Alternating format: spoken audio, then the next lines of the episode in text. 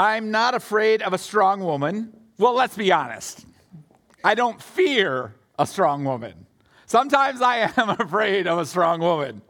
John Mayer expressed the reality of a strong woman in the 2003 tune Daughters. Perhaps you've heard it. He won a couple of Grammys for it, and the album, Heavier Things, starts off I know a girl. She puts the color inside of my world. She's just like a maze where all the walls all continually change. Have you been there? Yes, I think so. And I've done all I can to stand on her steps with my heart in my hands. Now I'm starting to see. And here's, guys, if you can figure this out about life, if you can figure this out about, if you hear nothing else from the time that we've spent together over almost 20 years, hear this. Maybe it's got nothing to do with me. Amen. Thank you. Amen, Minneapolis. I don't know if Abihail, okay, Abihail, okay, Esther's dad, who really isn't part of the story because he's dead. I don't know if Abihail ever listened to John Mayer. I mean, how could he, right? But I wonder about the man that we know so little of in this story. Did Esther know him? Did he pass before she was of age? Or did she have vivid memories? Some of you who have lost a parent when you were young can have very vivid memories, right? Did he protect her when she was young? Did he teach her at an early age? And then that day or the instant where they had to say goodbye? Was it sickness? Old age? Had they already buried Esther's mom? I can imagine Abihail, okay, being strong, okay? I can imagine being this rock, right? His parents would have named him. His name is important. They would have named him hoping that he would be something amazing, that he would do amazing things. And then he got married, right? And then a child, a girl. And then a widower. And then saying goodbye to his daughter. At first, it might have seemed like a rebuke to the family, right? As far as we know, Esther was the only child and a girl, no one to carry on the family name. The only hope, perhaps, a kinsman redeemer in the future? An early death, giving his child to his nephew, hoping beyond hope for a future he would never get to see. And we hear John Mayer's words Fathers, be good to your daughters. And how this daughter would fulfill the meaning of her father's name. Abihail literally means the father of might. How she would fulfill the meaning of his name better than perhaps any other child could have. And it might be worth a thought. If God has given you the ability to influence a woman, a young woman. Who knows? She might someday be a leader.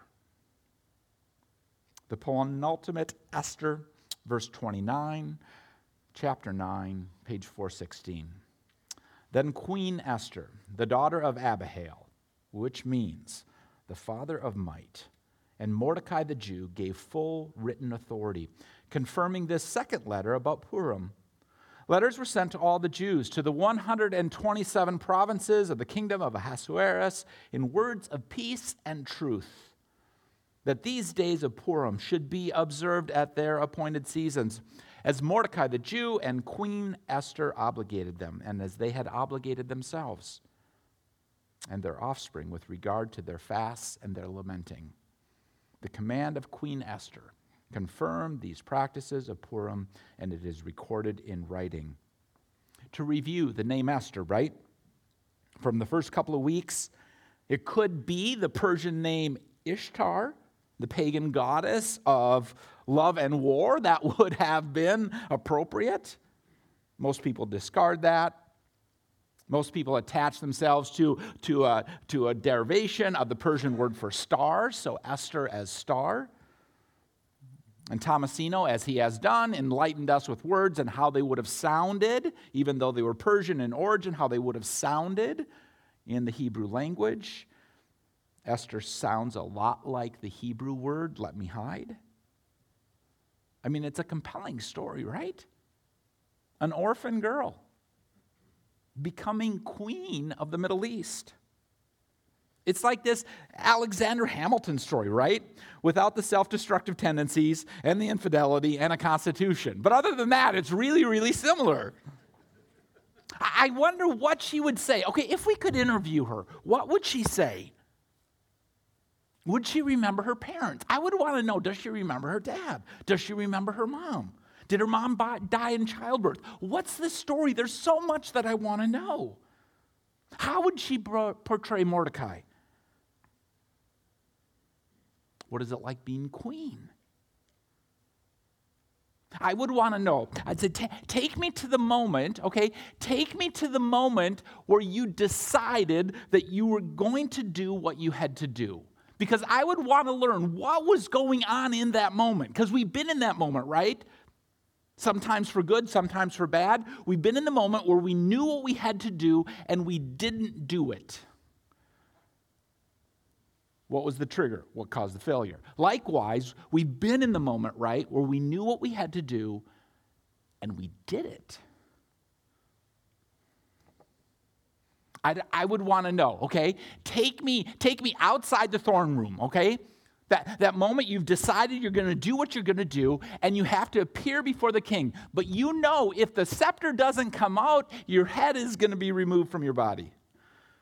Take me to that moment. What was it like? What were you feeling? Was there butterflies? What was the crazy that was going on inside? Or was it calm? Was it utter and pure calm?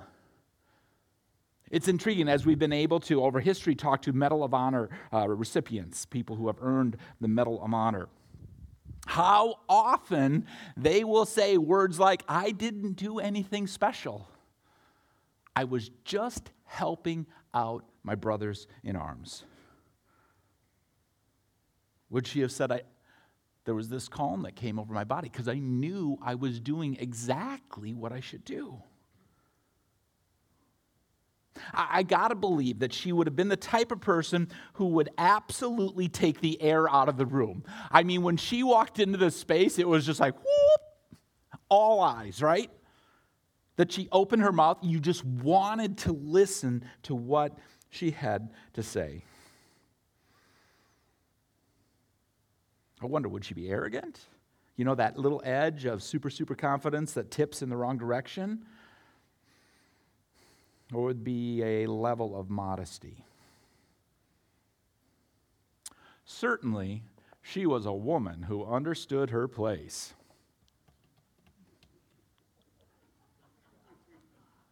Yep. Her command was compulsory for all Jews the girls, the boys, the young boys, the old boys.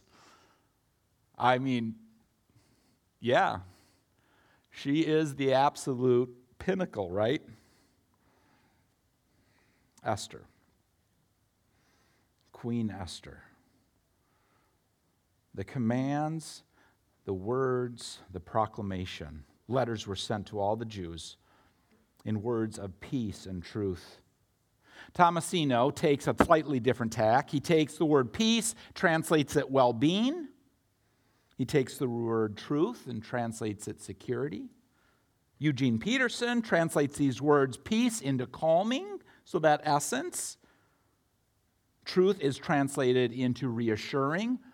Both Tomasino and Peterson are going back to the original Hebrew language and saying Security and reassuring is a better word translated than the word truth. I'm drawn to these words, right? Because I, I, make my living with words. I, I make my living by, by being able to express things, right? I mean, most of us do. Very few of us function on a daily basis without words. Have we given thought to the words that we use? And I get it. Sometimes we have to use strong words, okay? Sometimes red faced conversations are, are important. I get that. But think about the words that we most frequently use and how we use them and how they land. And is there a default position towards our words? Seeking well being, seeking security, being calming, being reassuring.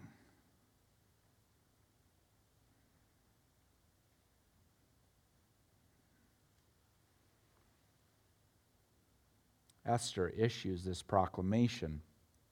And again, we discovered last week that if you want to get someone to do something, ask them to do something that they're already doing. So when she obligates her people to this observance of Purim, it's something that they've already put into practice. It's like she's like, I want, I want to remind you of the promise that you've made. I want to remind you of the story that we just lived through. I want to remind you to be grateful. I want to remind you to be generous. I want to remind you to remember the poor. That is the celebration of Purim. And you can see how we pull this into our lives how, the book of Esther is so incredibly relevant to our experience, reminding us of the promise that we made. The promise when we first said yes to Jesus Christ. And maybe you're like, well, I didn't use the word promise, but we said yes to Christ. And so I remind us of the words that we spoke and when we said yes to Jesus Christ for the first time reminding us of the story that we are living in right now. That there's some good parts and there's some really, really hard parts. There's some uncertainty. And in the midst of the uncertainty, the story of Esther continually reminds us the unseen force is in the room, in the space animating our lives, giving us strength, giving us wisdom, giving us what we need to function on a daily basis. Reminding ourselves to be grateful. Ever write a love note to God where you just start saying thank you? Thank you for the morning. Thank you for the coffee. Thank you for an alarm clock that went off. Thank you for your word. I want to remind you to be generous. Timberwood Church is a generous place. I want to remind you to continue in your generosity. And I want to remind us don't forget the poor. Don't, don't forget those who have less than us. And more just than a visual or a memory trigger oh, poor people exist. What generous action ought we to embody as we remember the poor? All of that is predictable based on the story of Esther, because that is all inherent in the story and in the practice of Purim. But then something unexpected happens. And if it doesn't hit you as odd, it hit me as odd. And I'm like, wait a second. The days of Purim should be observed at their appointed seasons. Mordecai the Jew, Queen Esther obligated them, obligated themselves and their offspring. And then that phrase, with regards to their fasts and their lamenting. And it's intriguing because the commentators are like, we really don't know what the author of Esther is talking about are these fasts that uh, Zechariah, a prophet uh, of the time, would have encouraged.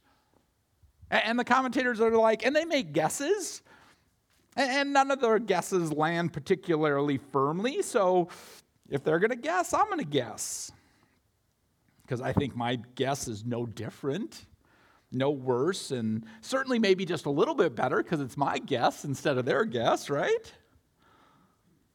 So here's my guess what this phrase means with regards to their fast and their lamenting. Imagine that you're a people, you've been taken captive, and you're in exile in a foreign land, and you had just escaped certain destruction. Wouldn't you still want to go home? Wouldn't, wouldn't you just want to be where the only language you heard was your native tongue?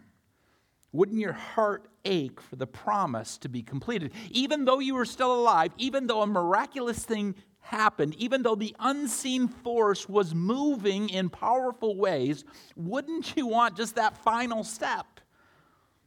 A number of years ago, okay, I walk across Spain. I'm on the Camino de Santiago, and there's a number of stories that I've told out of this. But, but one of the things, as I got to the end of the time together, one of the things that I wanted more than anything else was just to be with my people. I wanted to be in a restaurant or I wanted to be in space where I heard a language that I understood completely. And even though the walk had been incredible, right? You know, covered a thousand kilometers in 30 days, right? I mean, it was a great, great, great time. I still just wanted to get home. And so, yeah, even in the wake of victory, there is fasting and lamenting because not everything is right. Because we're not home yet. We're not home. We're, we're not home. You might think this is your home, this isn't your home. We're not home. We're not there yet. And, and for those of us who know those who have gone home, whose sojourn is over, yeah, there's a little bit of ache, right? Or a lot of ache, depending upon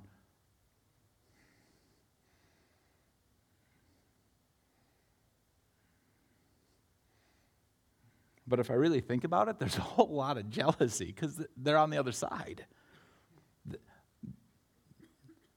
They've made it home. They get to see the face of love each and every day. Their hopes are reality.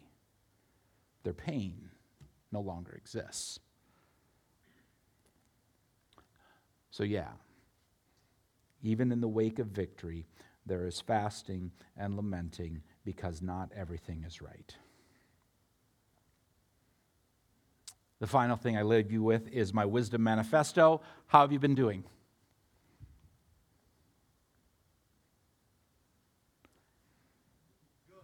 Uh, outstanding. So you've accomplished your wisdom manifesto, right? Because that was the assignment at the beginning of Esther. We said we were going to do that together, right? I obligated you. Truly, I obligated you. You didn't say you were willing to do it. I just said, here, you need to do this. So some of you are like saying, well, you're not exactly following the book of Esther. I agree. Wisdom manifesto, okay? A manifesto is a, a, manifest. A manifest is, is a statement of truth about a shipment. A manifesto is a statement of truth about a belief. Often we think of it, at least on our side of the ocean, a communist manifesto as not necessarily a good thing, right? But we can have a manifesto, a, a thing that is true about our lives. Sermon on the Mount, you could argue, is Jesus' manifesto. So, my wisdom manifesto. If you want to copy mine, knock yourself out. Number one, I am not wise. Number two, am I willing to be obedient and disobedient? For me, that is, am I willing to be obedient to the right things and disobedient to the wrong things? Because when I mess up in life, I am frequently disobedient to the right things and obedient to the wrong things. But it's both, right? Am I willing to be obedient to the right things and disobedient to the wrong things? Number three, am I willing to let an outside voice speak into my existence? Mordecai occupies this space for Esther. Am I willing to let an outside voice speak into my existence, a trusted voice? My ego, number four, is it in the way? And if yes, how can I get my ego out of the way? If you say, no, my ego is not in the way, I would urge you to reconsider whether or not your ego still might be in the way. That was four, or five. What role do I play in the redemptive work of God? And the redemptive work of God for me can be a redemptive moment, but it can also be redemptive movement. And we define those in two different ways, right? A redemptive moment, say I have the opportunity to see something extraordinary happen in your life. I am there, the ringside seat, I am in the space when it happens. And I'm like, woohoo! I played a role in a redemptive moment of God but there's also redemptive movements where I don't get to see the end result. I don't get to see the victory. I don't get to see you score the winning touchdown, but I'm there. I'm there through a process. And sometimes we're there for redemptive moments, and sometimes, more often, I would argue, we're there for redemptive movements. Five, six, where am I in the great reverse? When the end when everything is flipped upside down. Number seven, what is my obligation to do, to remember, and all of the things that come out of that? And number eight, in my wisdom manifesto, what words do I speak? Are they words of peace? Are they words that calm? Are they words that reassure? Because that's the standard. Please pray with me.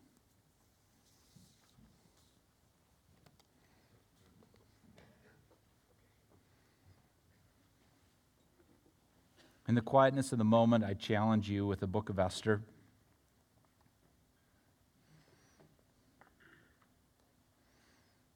Which is to say, in the quietness of the moment, I challenge you with the Holy Scripture inspired by the Spirit of God, maintained and recorded and preserved for us for millenniums.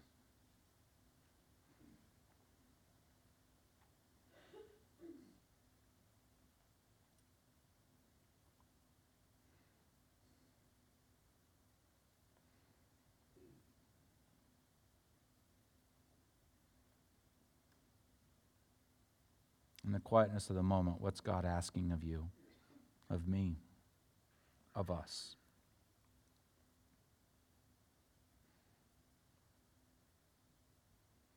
To be sure, for some of us, we've never started that moment with God.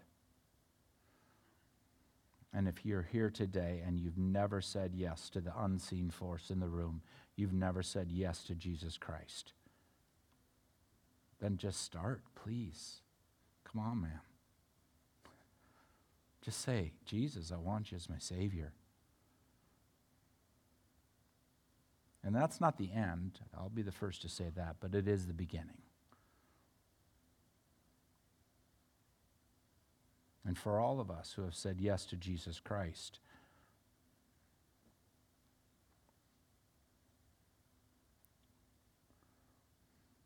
what is the obligation? that God is asking us to embrace.